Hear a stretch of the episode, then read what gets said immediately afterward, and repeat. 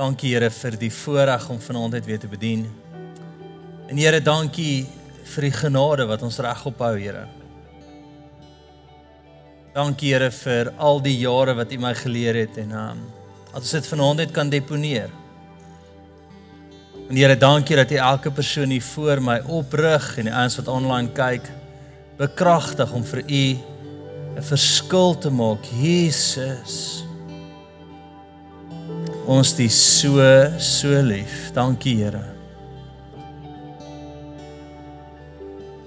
Amen. Amen. Kry dan as jy kan jou plek inneem. So lekker om julle almal net te sien by ons sonnaande, ons bekragtigingsaande. En ehm um, vanaand praat ons oor maak skoon. Dit is interessant en en die groot ding wat ons op vanaand gaan fokus is uh is onvergifnis. Nou ons bedien as ons in Malawi is en waar ons ook al bedien is die eerste ding wat ek altyd kyk as die koninkryk van die hemel nie beweeg oor iemand nie is is daar iewers onvergifnis. Is daar iewers 'n plek wat hulle sukkel met onvergifnis? En ouens Jesus, ek kan vir jou vat na getuienisse toe waar mense verlam was aan een kant van hulle lyf. Sodra hulle vergewe, genees hulle. Letterlik, die wonderwerk kom net na dit. Doof, blind. Um die Here vat my terug na 'n vrou toe op 'n stadium wat wat in die middel van die van die bosse sy vervloek en ons heksery betrokke en hierdie demone is in hom. Nou kry ek hierdie demonie uitgedryf nie. Ek sê Here, waar's u? die demoon sit. En ek vra toe van hierdie vraag, sukkel jy met onvergifnis? En sy sê ja, ek is kwaad vir daai en toe sê sy vergewe, toe release die demoniese mag van haar af, toe hy nie meer gesag nie. En vanaand wil ek hê jy moet verstaan hoe belangrik vergifnis is. Dit is nie negotiable nie. Um en die Here wil ek gaan jou vanaand in dit invat, ek gaan vir jou klomp goed wys so dit en dan wat ek voel gaan gebeur is dan gaan ons die Here vertrou, jy en ek en sê Here, wys my as daar iets is wat ek teenoor iemand hou. En dan vergewe ons. En dan gaan ons die Here vertrou om die hemel net weer los te maak oor jou. Dit is interessant, terwyl ons net worship, sien ek 'n prentjie van die hemel wat soos reën afkom, maar ek sien 'n kraan, soos 'n soos 'n stuk rots wat uitsteek en jy staan onder dit. Jy sien die hemel, maar jy beleef dit nie heeltemal in jou lewe op hierdie oomblik nie. En ek en ek sien hoe die Here sê, jy sien dit reg rondom jou die reën, maar by jou is dit droog. Ek beleef hy sê dat daar plekke is waar jy struggle met onvergifnis en ons moet vanaand uitsorteer. Is dit oukei? Okay? Is jy reg daarvoor? Dit is een van die probleme wat ek baie keer agterkom is, is baie keer hardloop ons so in ons journey saam met die Here dat ons kom nie agter ons het iets teen mense nie. Ek die ding wat ek gereeld gaan doen is is ek sit en ek maak net skoon. Ek sê Here, okay, great. Kom ons gesels nie oor waar het mense my teleurgestel en seer gemaak en ek het dit in my hart gehou. En dan sal die Here vir my wys, daai daai daai daai daai daai daai, oh, weet. Klink nou soos baie. Maar dan sien baie van julle gereeld, nê? Nee? yes, mense is baie keer nie nice nie. Ha? Ah? En dan moet ons net kom en net sê Here, ek vergewe. Hoekom? Want hoekom wil ons vergewe? Dis eenvoudig. Jy wil die hemel saam met jou hê. Jy wil die Here hand op jou lewe hê. Jy, jy kan dit nie doen sonder hom nie. So vir my het ek al gesien wat die Here doen. Ek het ek het sy wonderwerke beleef. Ek beleef dit op so 'n daaglikse basis. Ek sien sy voorsiening. Dis so kosbaar. Dat daai daai peanut wat jou kwaad gemaak het of teen jou lelik opgetree het of of verstaan eintlik het 'n vark was, nê? Nee, want dis wat mense baie keer is. Hy's hy's as sprus lelik. Wat die Here doen is soveel groter as dit. Ek kan nie bekostig om op dit te fokus nie. Of hy reg of onregverdig is of by my gesteel het of dit of dit of dit en, en ons sien daai goed gereeld, nê?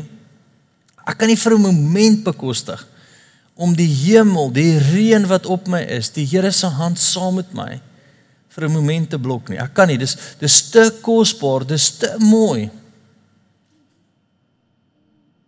Vanaand moet ons ons harte ondersoek, maar ook wil ek hê jy moet die beginsels vanaand verstaan.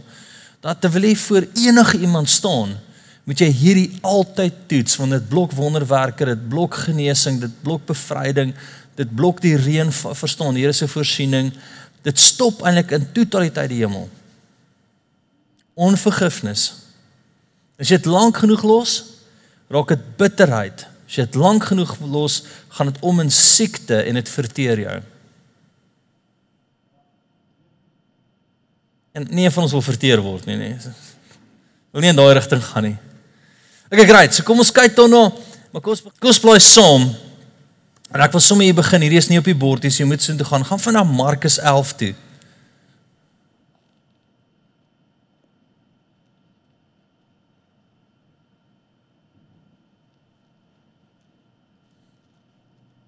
Vyfentwintig. So hoor gaan mooi. Hy sê en wanneer jy staan en bid, vergeefs as jy iets teen iemand het. Sodat julle Vader wat in die hemel is, ook julle oortredinge mag vergewe. Hy sê vergeefs kom gaan geweet daar. En wanneer jy staan en bid, vergeef as jy iets teen iemand het, nê, nee, vergeef, sodat julle Vader wat in die hemel is, ook julle oortredinge mag vergewe, nê. Sê vergewe sodat jy vergewe kan word.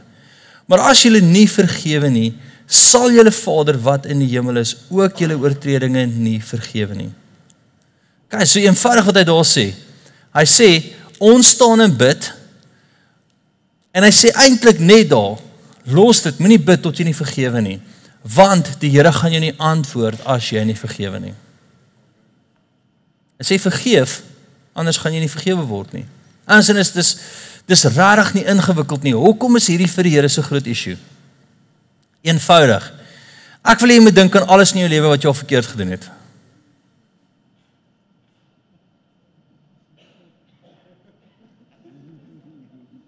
Nee, net so oh, okay. Ek weet van ons het regtig goed gedoen in ons lewe, nê?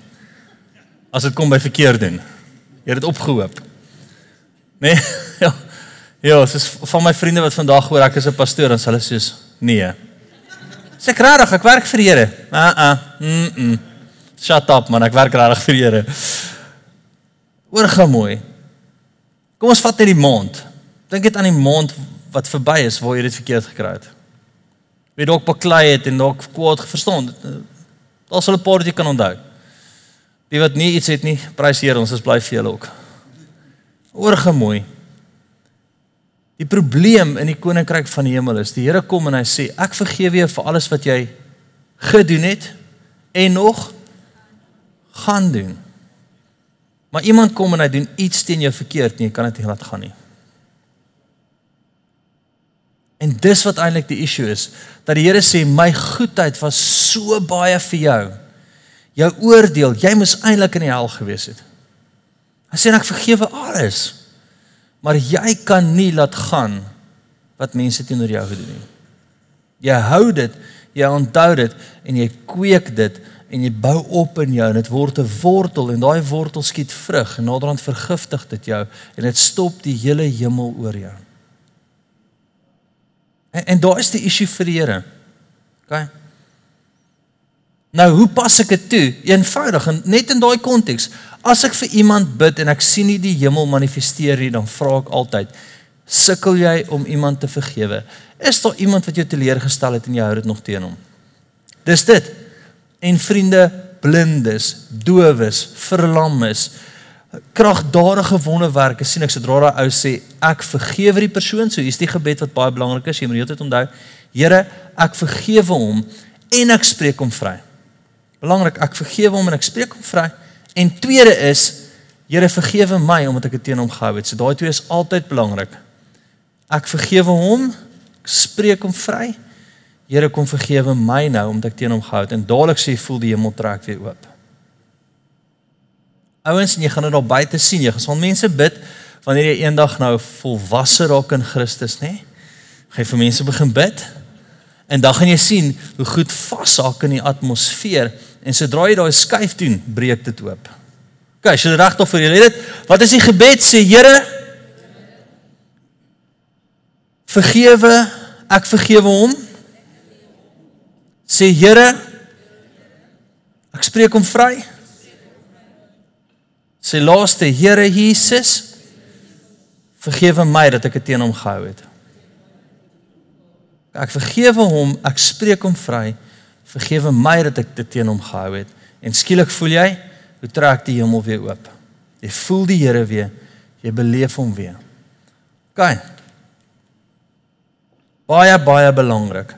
So kom ons, waar kry jy dit, Jay? Jy gaan vir na Matteus 18 toe.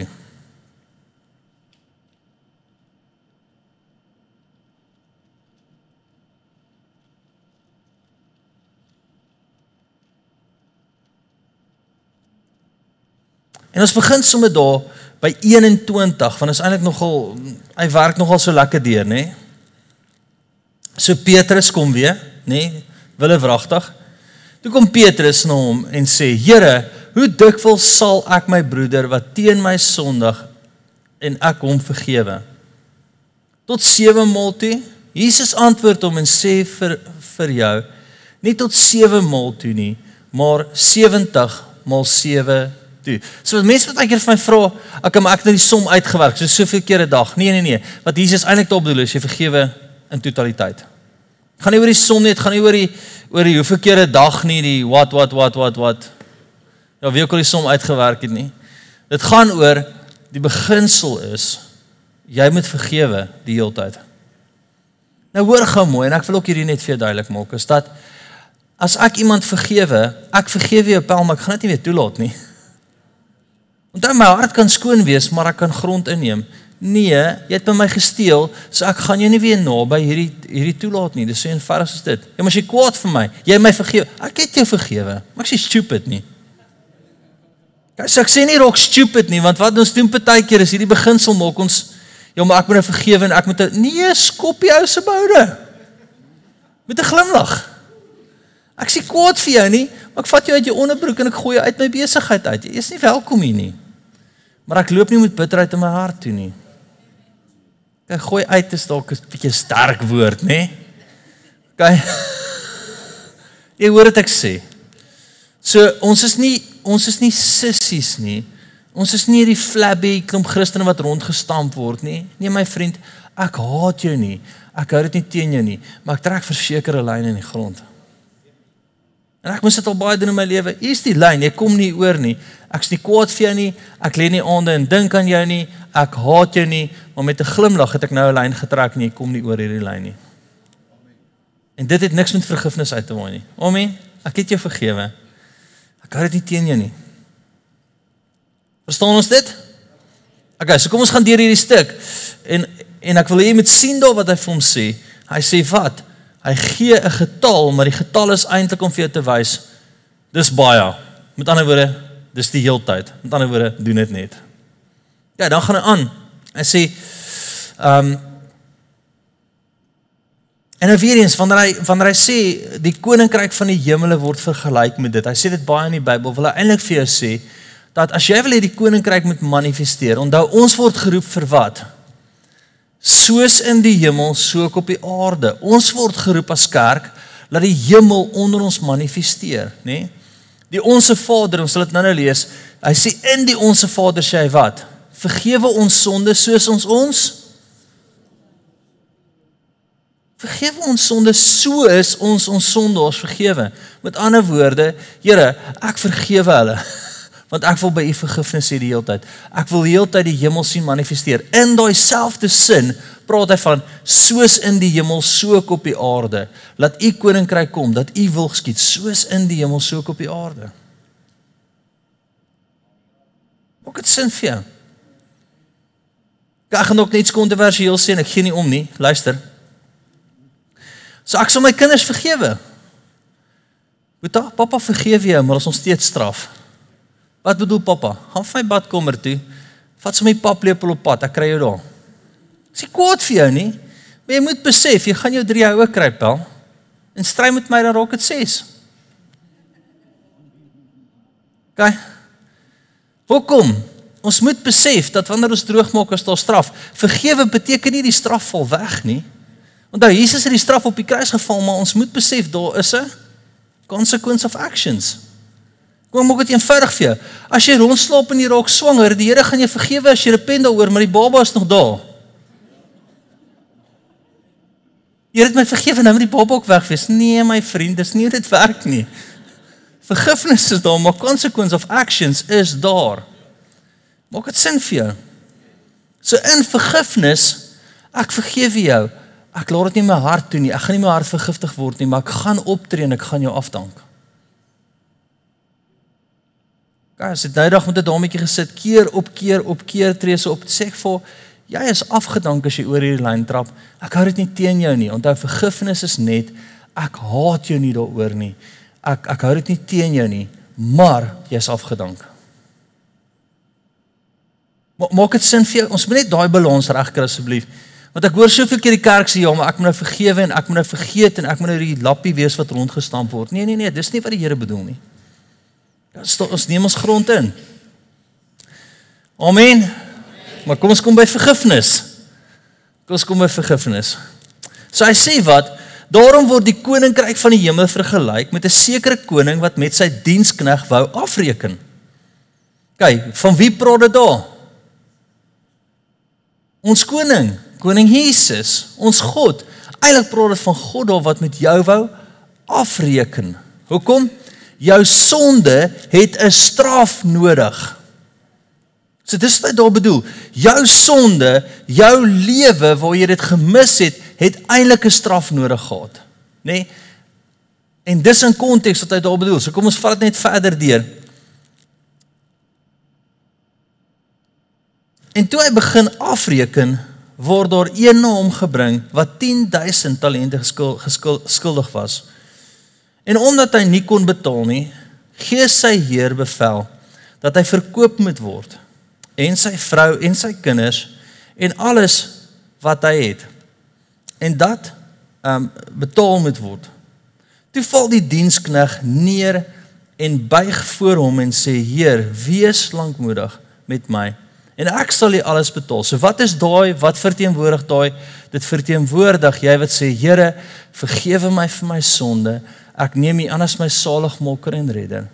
Ek vra nou Here dat U my sonde op U sal vat Here Jesus en dat dat ek nou skoon gewasse word. Verstaan? Dis bekering wat daar inskop.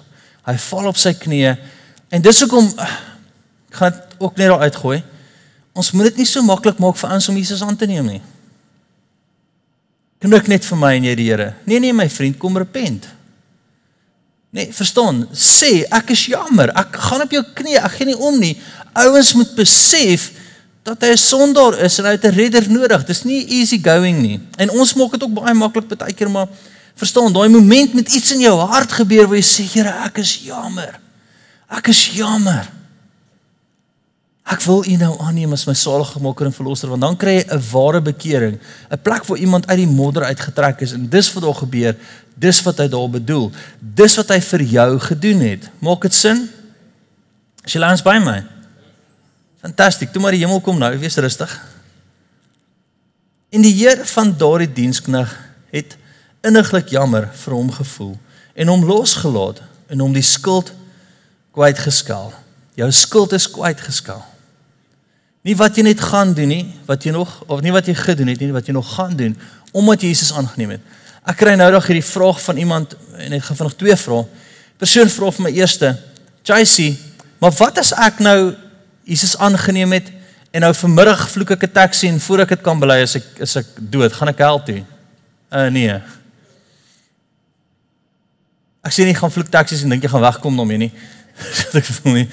Al wat ek net sê is Jesus het jou vergewe vir wat jy nog gaan doen. Dit gee nie lisensie om iets verkeerd te doen nie. Ek sê net jy's vorentoe vergewe en terug. Jy moet dit besef. Hy het al jou sonde op hom gevat op die kruis.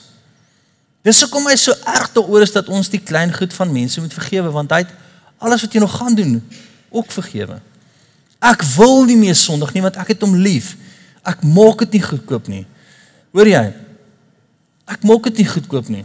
Ek het hom so lief dat as hierdie ding voor my kom as ek sê Here, ek wil U nie teleurstel nie. Ek gaan nie so doen want ek het U lief. Nee, my hele hart klop vir U. Ek wil nie in daai rigting gaan nie. Amen. Kom ons gaan aan. En hier skop ons in.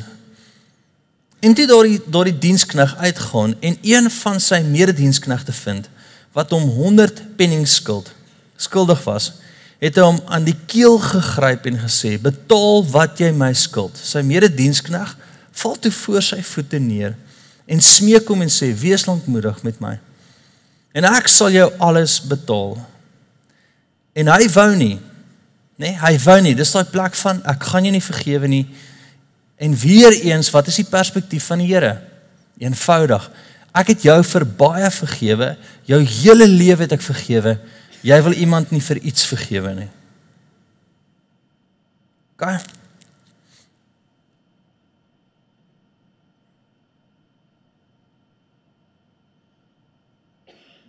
Daartig. En hy wou nie. Maar hy het gegaan en hom in die gevangenis gewerp totdat hy die skuld sou betaal. Nê? Nee? En dis sy mededienskneg sien, medediensknegte sien wat gebeur het, was hulle baie bedroef en hulle het gegaan en aan hulle heer meegedeel alles wat gebeur het. Daarop roep sy heer hom en sê vir hom: "Jou slegte dienskneg, al daardie skuld het ek jou kwytgeskel omdat jy my gesmeek het. Moes jy nie die mededienskneg ook barmhartig wees soos ek jou ook barmhartig gewees het nie?" En hier kom die kern van dit, nê? En sy heer het hom in die toring oor aan die toring oorgegee en die pynigers totdat hy sou betaal het alles wat hy hom skuldig was. So sal ook my hemelse Vader aan julle doen as julle nie elkeen sy broer van harte sy oortredinge vergewe nie. Kom ek sê dit vir jou regheid. Die vyand het reg om by jou te steel of te siekte of dit is verstaan die seëninge wat die Here vir jou gee, hy het gesag. Die pyniger praat daarvan Satan se koninkryk het reg op jou as kind van die lewende God omdat jy nie vergewe nie.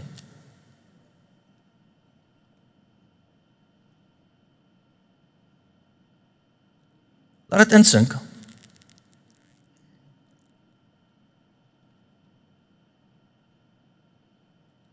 Ek wil hê jy moet dit weet. Hy het gesag en autoriteit.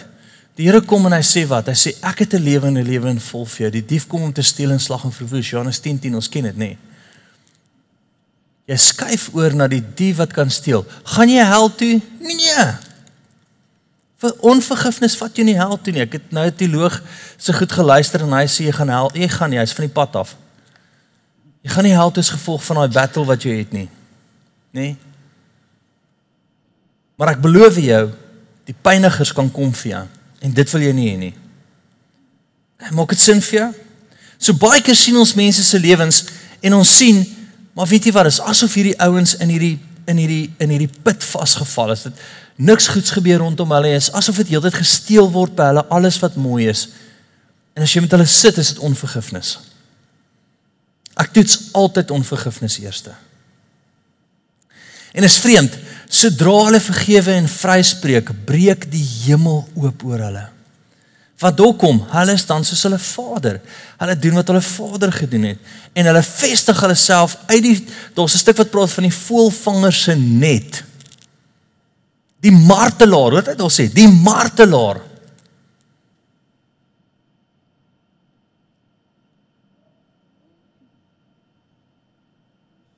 Gaan.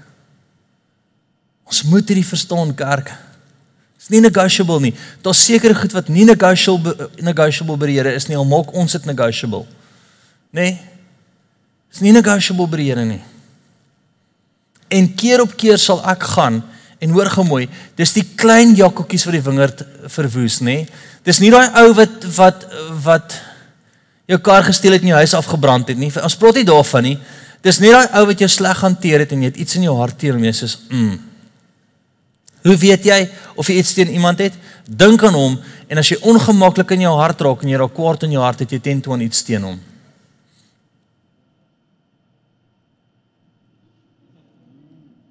Dan sit jy met onvergifnis. Maar prys die Here, jy het sy stem gehoor en vanaand kerk toe gekom en nou kan ons dit uitsort. Amen. Ah, what a glorious night. Nou kan ons die Here vertrou om daai te skuif oor jou. En ek het regtig beleef, dis nie groot goed nie. Dis nie iemand wat jou hele gesin uitgemoor het en agter jou aanhardloop met 'n geweer nie. Dis nie so dis letterlik daai klein jakkotjies wat ons toelaat vir die Here wil oopmaak vanaand en vir ons sê, "Hai, vergewe, spreek vry, laat gaan." OK. En weer eens dis 'n hartsding. Ek sien nie as die ou jou kar gesteel het jy moenie jou kar gaan hol nie, gaan hol jou kar. Nee.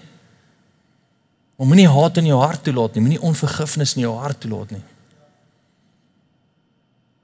Maak dit sin? Gaan. Ons wil bid en die Here antwoord ons. Sy sy sê nou eers het ek gesê nê, Markus 11. Ons wil bid en hy antwoord ons. Ons wil vra en jy voel die hemel manifesteer rondom jou. Jy wil in hierdie tyd van geloof hê dat die Here jou vooruit gaan, die paai vir jou gelyk maak. Jou lei na 'n plek toe van stilte en na vrede toe.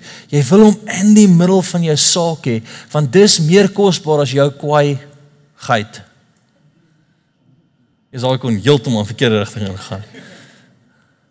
Maak dit sin vir jou?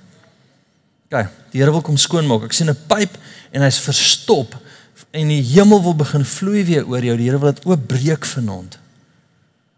Kyk, gaan ons hom toelaat om dit te doen.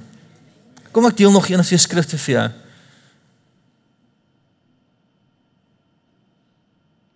Hof in Hebreërs 12 vers 14 toe.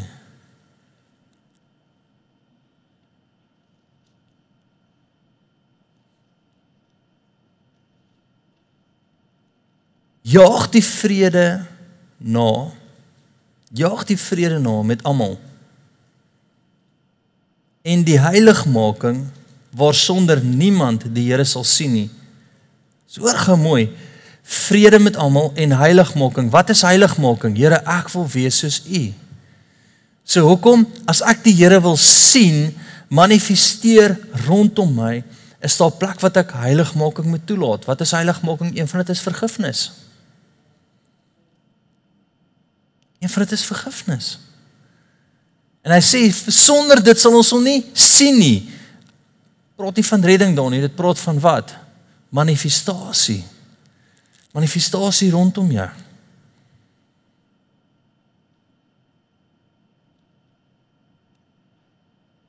Daar's soveel goed in my lewe wat ek met 'n glimlag al opgegee het want ek is soos Here, ek I want to see you. Ek wil U sien. Wat moet ek nog betaal? Dit met die grootste graagte, Here. Dit ek gee dit op, Here. Dat asseblief vat dit, Here. Hierdie hierdie dryf dit, vat dit weg, Here. Dit ek sal dit gee, Here. Ek wil U net sien meer en meer en meer en meer want dit maak my tiek.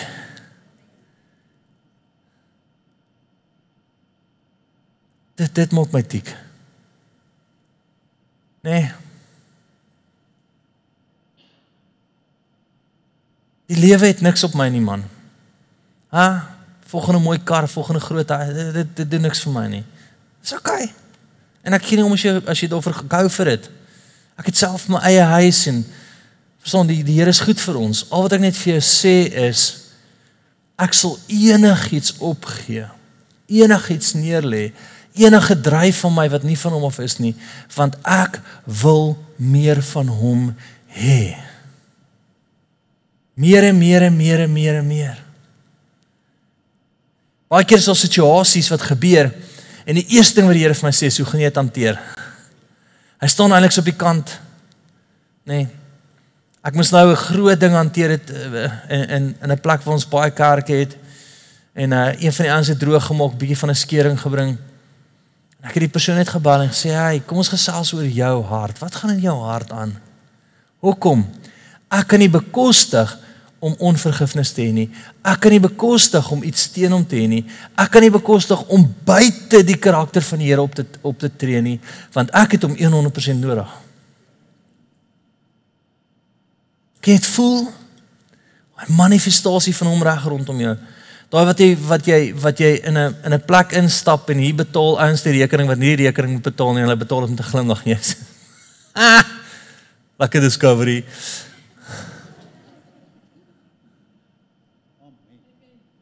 Ag, wat oor. Here moet investeer in hulle vanaand nie. Hoe dit ek sê. En dan sê hy pas op dat niemand in die genade van God veragtig vir veragtig nie dat geen wortel van bitterheid opskiet en onrus verwek en baie hierdeur besoedel word nie wat doen bitterheid dit besoedel almal om jou dit skiet op in jou as daai ding kom pel verwyder kom so vinnig as moontlik ek sê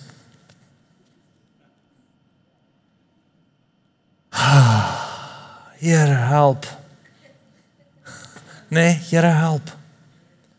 Wys my nou wat ek moet sê, wys my wat ek moet doen. Ek het 1 jaar nou, kyk hierdie was my terrible, nou word my dogtertjie geboelie. Lala. En nou ook nou vloek hulle haar en hulle is lelik met haar en hulle boelie haar en nou nou staan 'n meeting want hierdie kinders is nou al ingeroep 'n paar keer, nou kom die ouers ook. Nou my eerste ding in my kop is dis reg.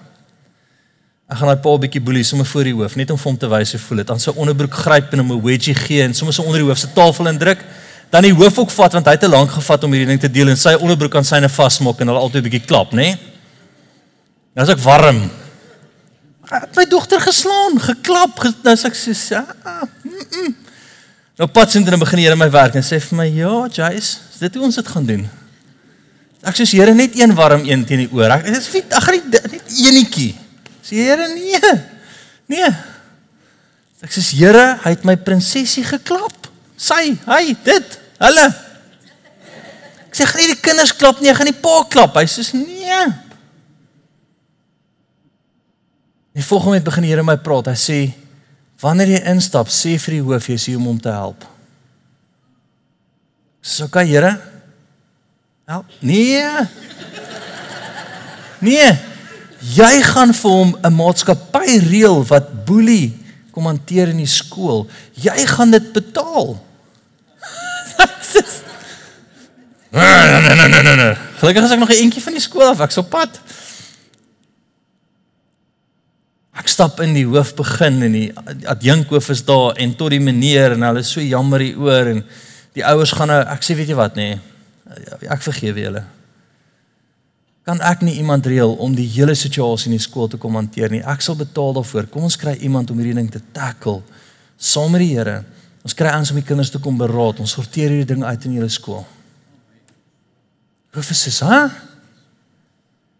Nee. Ek sê ja, dan ek stap uit en ek hoor hoe die Here sê, "Well done." Verstaan jy?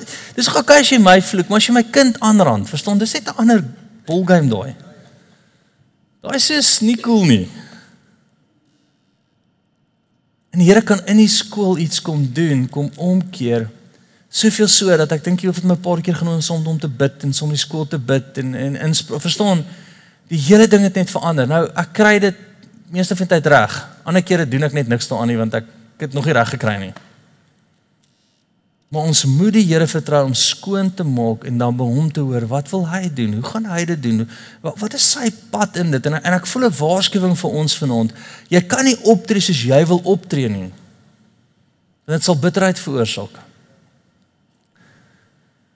Jy moet terugstaan en sê, "My God, ek spreek hulle vry." Want sodra ek hulle kan vryspreek, hoor gemooi, wat doen vryspraak? Dit maak jou oop om by die Here te hoor. Daar's nou een van daai oomblikke waar die ligte aan en af gaan weer, dis is Wat maak vryspraak? Dit sit jou weer in 'n plek wat jy kan sê, Here, en ek vergewe hulle soos u soos ek hulle vergewe, vergewe my en dan kan jy weer soos in die hemel soek op die aarde want jy kan nou hoor, jy's nie jy's nie verblind nie. En dan kan jy die hemel losmaak daar dan kan die hemel jou back en nie jy alleen nie. Dan raak dit 'n onregverdige fight vir die vyand want skielik kom die Here en hy sê ek hoor jou my seun jy het nou gebid en omdat on die onvergifnis in jou hart is nie kan die volheid van die hemel jou ondersteun. Wie wil eerder die hemel agter jou wees jy? Ek weet jy jy het dit maar eerder die hemel dis baie beter.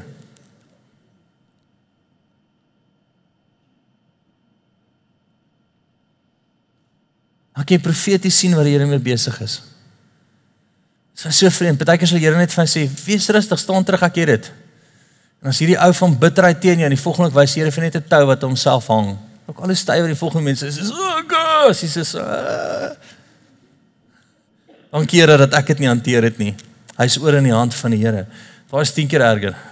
En wat gebeur? Hy word gered. Hy's funny.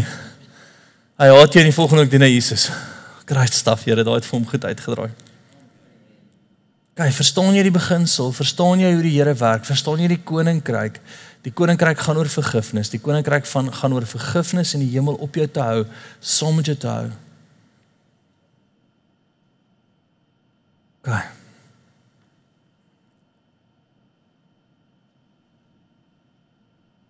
Hmm. Ek gaan nog twee skrifte met jou deel en dan gaan ons deur 'n vertroue ding te doen. Is dit oukei? Okay?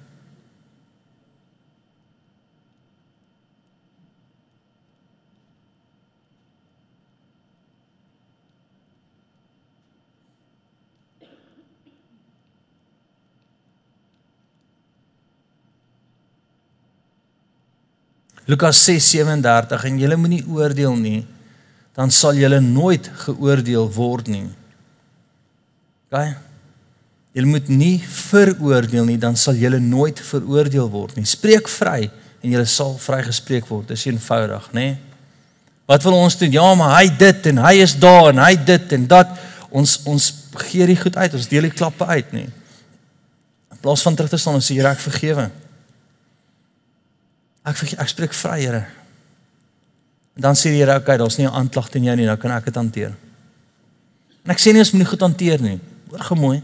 Weerens wil ek eintlik vir jou sê, hier is nie een van daai preek wat ek vir jou sê moenie hanteer goed, net nie met haat en bitterheid in jou hart nie. Okay, ons moet maar 'n plek uit waar die hemel jou ondersteun. Hoor gemooi, jy kan goed hanteer uit haat en bitterheid uit, uit onvergifnis uit en dan sit 'n fisiese battle, dis 'n lelike ding, dis dis onvergifnis wortels en en dit haat en dit gaan jare aan of jy kan goed hanteer uit 'n plek uit van onvergifnis in die volheid van die hemel omring jou. Jesus was so lekker dat ouens by my instap. Ek onthou eendag stap 'n ou hier by my in. Jesus was baie kwaad vir my, maar dit gebeur gereeld, nê? Die waarheid het so 'n manier om jou vry te maak of om jou kwaad te maak.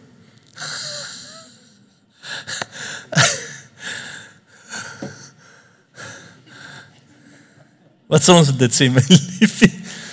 Gewoonlik sê ek vir iemand, nee, hier's die waarheid. Dis wat die woord sê en dan sê 2, 3 dae.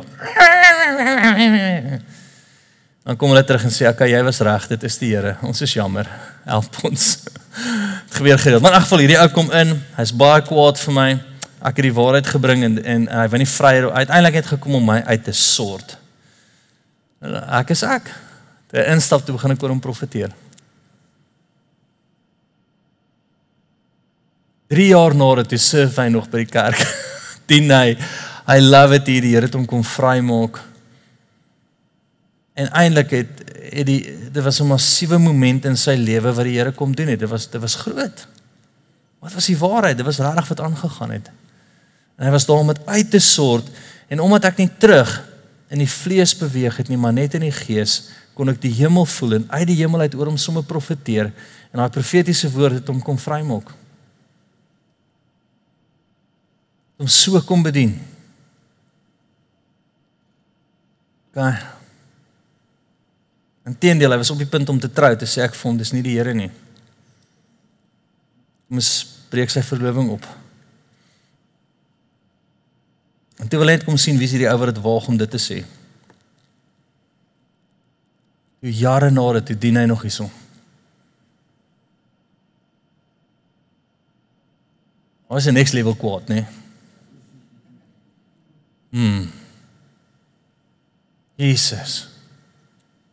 Jesus, ek voel hierdie olie begin loop. Dan word hierdie wil ding begin doen. Staan vas met som. O nee, jy moet skryf. Sit, kry vir jou papier. Kry 'n stuk papier uit. Ons gaan die papiertjies uitdeel asseblief aan. Aan by die huis, jy kry vir jou 'n stuk papier.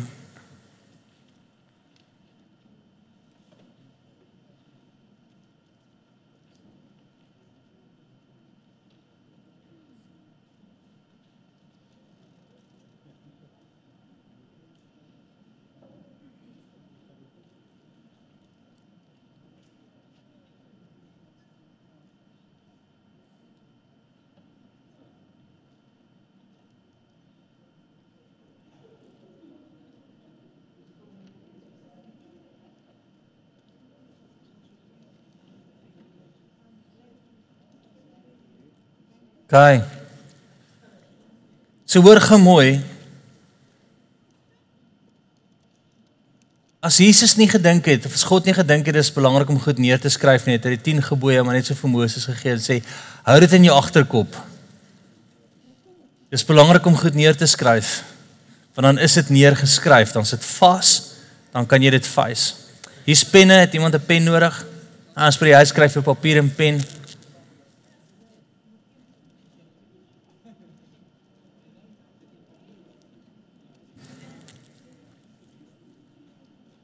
John, gooi vir my ook een. Ag nee, hierdie gap mis nie. As die Here iets wil sê, laat dit so wees. Kyk, so wat jy nou doen is jy staan sommer net. En dan kan jy sit en skryf na dit. Sê net soete Heilige Gees. U openbaar die volle waarheid. Ek wil hê dat U my hart sal kom ondersoek. Kom wys my Here of ek iets teen iemand het. Of ek onvergifnis iewers het, Here. Al het hulle dit gedoen, Here. Al is hulle skuldig, Here. Wil ek hulle vanaand kom vergewe en kom vryspreek. OK, nou kan jy net rustig sit. Sit net in sy teenwoordigheid en skryf net elke naam neer. Ek sien hoe julle koppe net ooptrek. Net rustig, sit net so in sy teenwoordigheid. Skryf elke naam neer wat nou opkom. Elke naam, elke naam, elke naam. Jy moet nou neerskryf. En Here, ek kom bid, soete Heilige Gees, net waar jy sit, bid sommer in tale terwyl jy net besig is, laat hy net presies vir jou sal wys. Koshe sarabakati serarabatso. Sê Here, elke naam wat U nou laat opkom, wil ek vanaand mee deel. Elke naam. Daar breek dit oop. Daar's die olie besig om te vloei oor julle. En by die huis, ek sien 'n intense stroom van olie by die huis. Dit stort uit oor die ouens wat kyk op hierdie oomblik. Die Here wil vir jou name gee. Jesus. Jesus, Jesus, Jesus. Mm.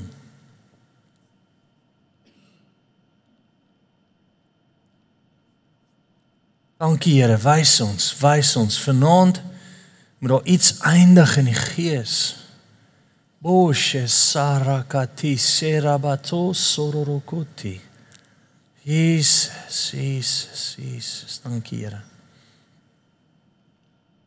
Mm. Laat dit insink enige naam wat hy vir jou wys, skryf dit neer. Ons net al kom dan nou die vaagste gedagte van iemand op, net so so skryf dit neer. OK.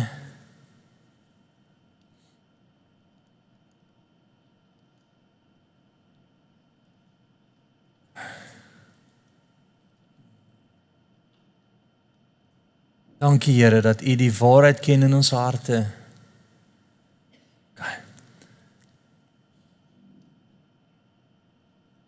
As iemand se pen klaar geskryf is, ek het nog geen vir u voor. Dis 'n grappie. Grappie, grappie.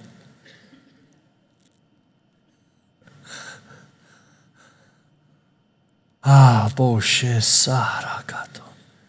Want wat gaan nie nog gebeur? Ons gaan die hemel weer losmaak, hoor jy? Ons gaan vir jou bid en jy gaan dit weer voel release. Jy gaan skielik weer nat word van die koninkryk van God.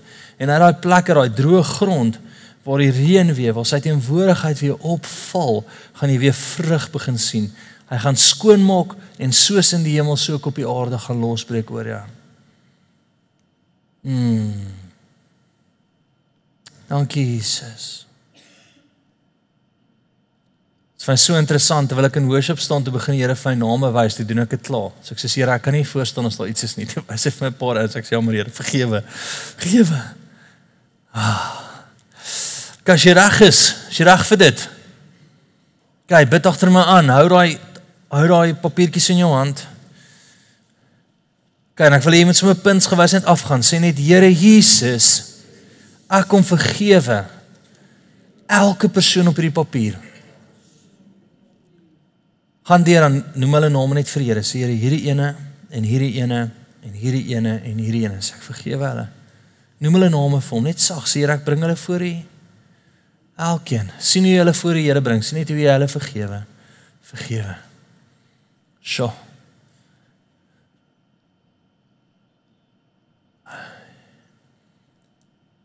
Nou sê jy, Here Jesus, ek kom spreek elke persoon vry op hierdie papier. En nou wil ek jy moet staan. Hier kom dit nou. Hier kom hy. Hy jou hande so uit sê Here Jesus. Kom vergewe my nou. Dat ek onvergifnis in my hart gehad het. Dis nou klaar, Here. Dan bid jy die volgende sê Here Laat u koninkryk kom dat u wil geskied soos in die hemel so ook oor my nou in Jesus naam dat die hemel nou weer manifesteer. Waar dit ook al gestop het Here laat dit weer vloei. Kyk kom ons bid in tale daar's versekerde deurbraak net nou. Koshe sarabakati setera katoro kuti. Jesus Jesus breek deur. Jesus breek deur oor almal vanaand tot by die huis, Here, breek weer deur. Ek sien daai droë grond, die druppels val weer so op en die stof kom. Laat dit reën, Here. Laat U dat dit reën uit die hemel uit, Here. Dat alle goeie gawes nou sal losbreek. In Jesus naam. Dankie, Here. Sjoe, ek wil ietsie bid wat ons dat wat ons almal sukkel mee partykeer ons gaan die regering vergewe wat hulle die land net in die afgrond invat sê Here Jesus ons wil die regering vergewe. Ons wil ons presidente vergewe. Ons wil almal wat deel is van hom vergewe. Spreek ons vry Here vir elke oordeel wat ons oor hulle gebring het. Vir elke woord van haat wat ons teen hulle gebring het. Sjoe. En Here, ek bid dat die seën van hierdie land op elkeen van ons nou weer sal kom. Die water van hierdie land vir ons goed sal wees. Die vrug van hierdie land vir ons weer sal opbrengs bring omdat ons nou hierdie ouens vergewe. Here, ons gee hulle oor in u hand van oordeel. U sorg dit uit. So skielik voel ek hoe hoe die grond nat is. Hoe dit gereën het. Wie kan net voel in die atmosfeer. Amen. Dankie Here. Release net oor ons almal.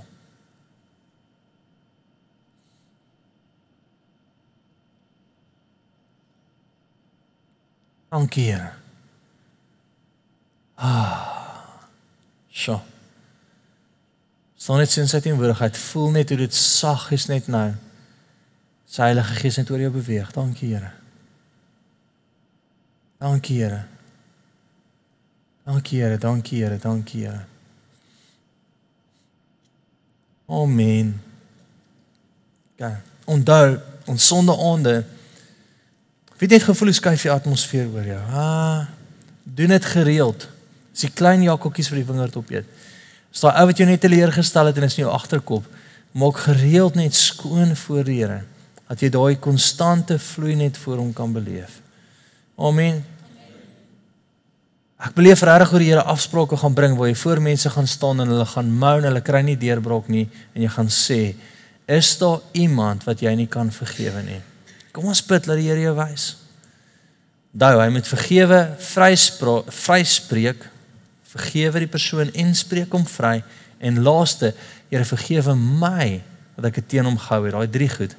En dan skielik uit daai plek uit onthou altyd om die hemel weer los te maak oor hulle. Die vloei van die Heilige Gees weer los te maak. Sê Here, wat hulle ook al nie op deurbraak gekry het nie, release dit nou. En is goed baie keer om spesifiek te sê die ou sê maar kry nie in hierdie area deurbrok nie om daai deur te bid of 'n volgende ding deur te bid waar jy nie deurbrok gekry het nie. Maak dit sin? OK. Ons gaan nou afsluit in worship en wat ek wil hê jy moet doen is as daar area is wat jy voel jy het nie deurbrok in gekry nie. Jy net sê Jace, hierdie spesifieke area. Ek het nou iemand vergewe. Ek weet daar was iets, maar hierdie area kry ek nie deurbrok in nie. Wil ek graag hê jy moet vorentoe kom maar die bedieningspan net daai net so 'n bietjie som met jou sal deurbid. Is dit? Okay? Hallo. Ek gaan net soms jou deurbid, jy kan vir hulle sê ek het gevoel daar's 'n blok, ek het hierdie ou vergewe. Kan julle saam met my nou hierdie deurbid?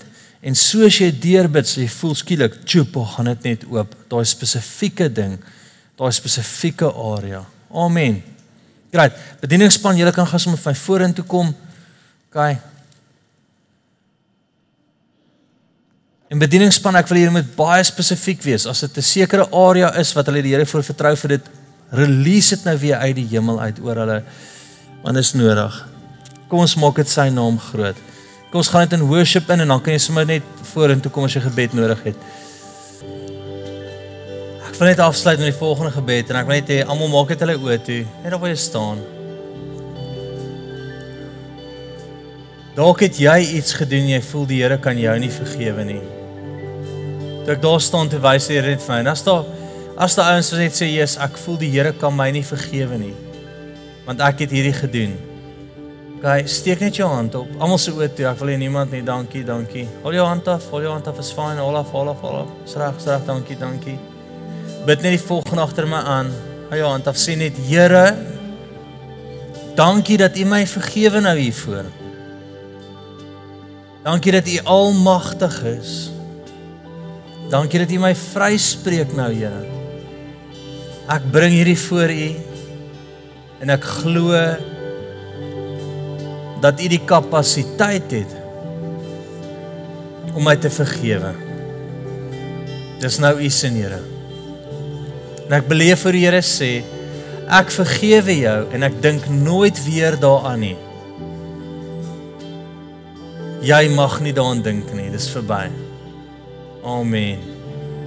Amen. Great. Julle dankie dat jy vanaand gekom het. Asseblief as jy in 'n sekere area net deurbraak nodig het, kom gaan dit aan sit saam met jou daai ding deur bid bid bid tot jy voel die hemel breek oop oor dit. Jy moet totale vrede oor daai area hê. As jy okay is, bless julle dan sien ons julle volgende Sondag. Moenie die aande mis nie. Jy gaan wapens skry wat die koninkryk van die vyand verwoes. Bless julle. Amen.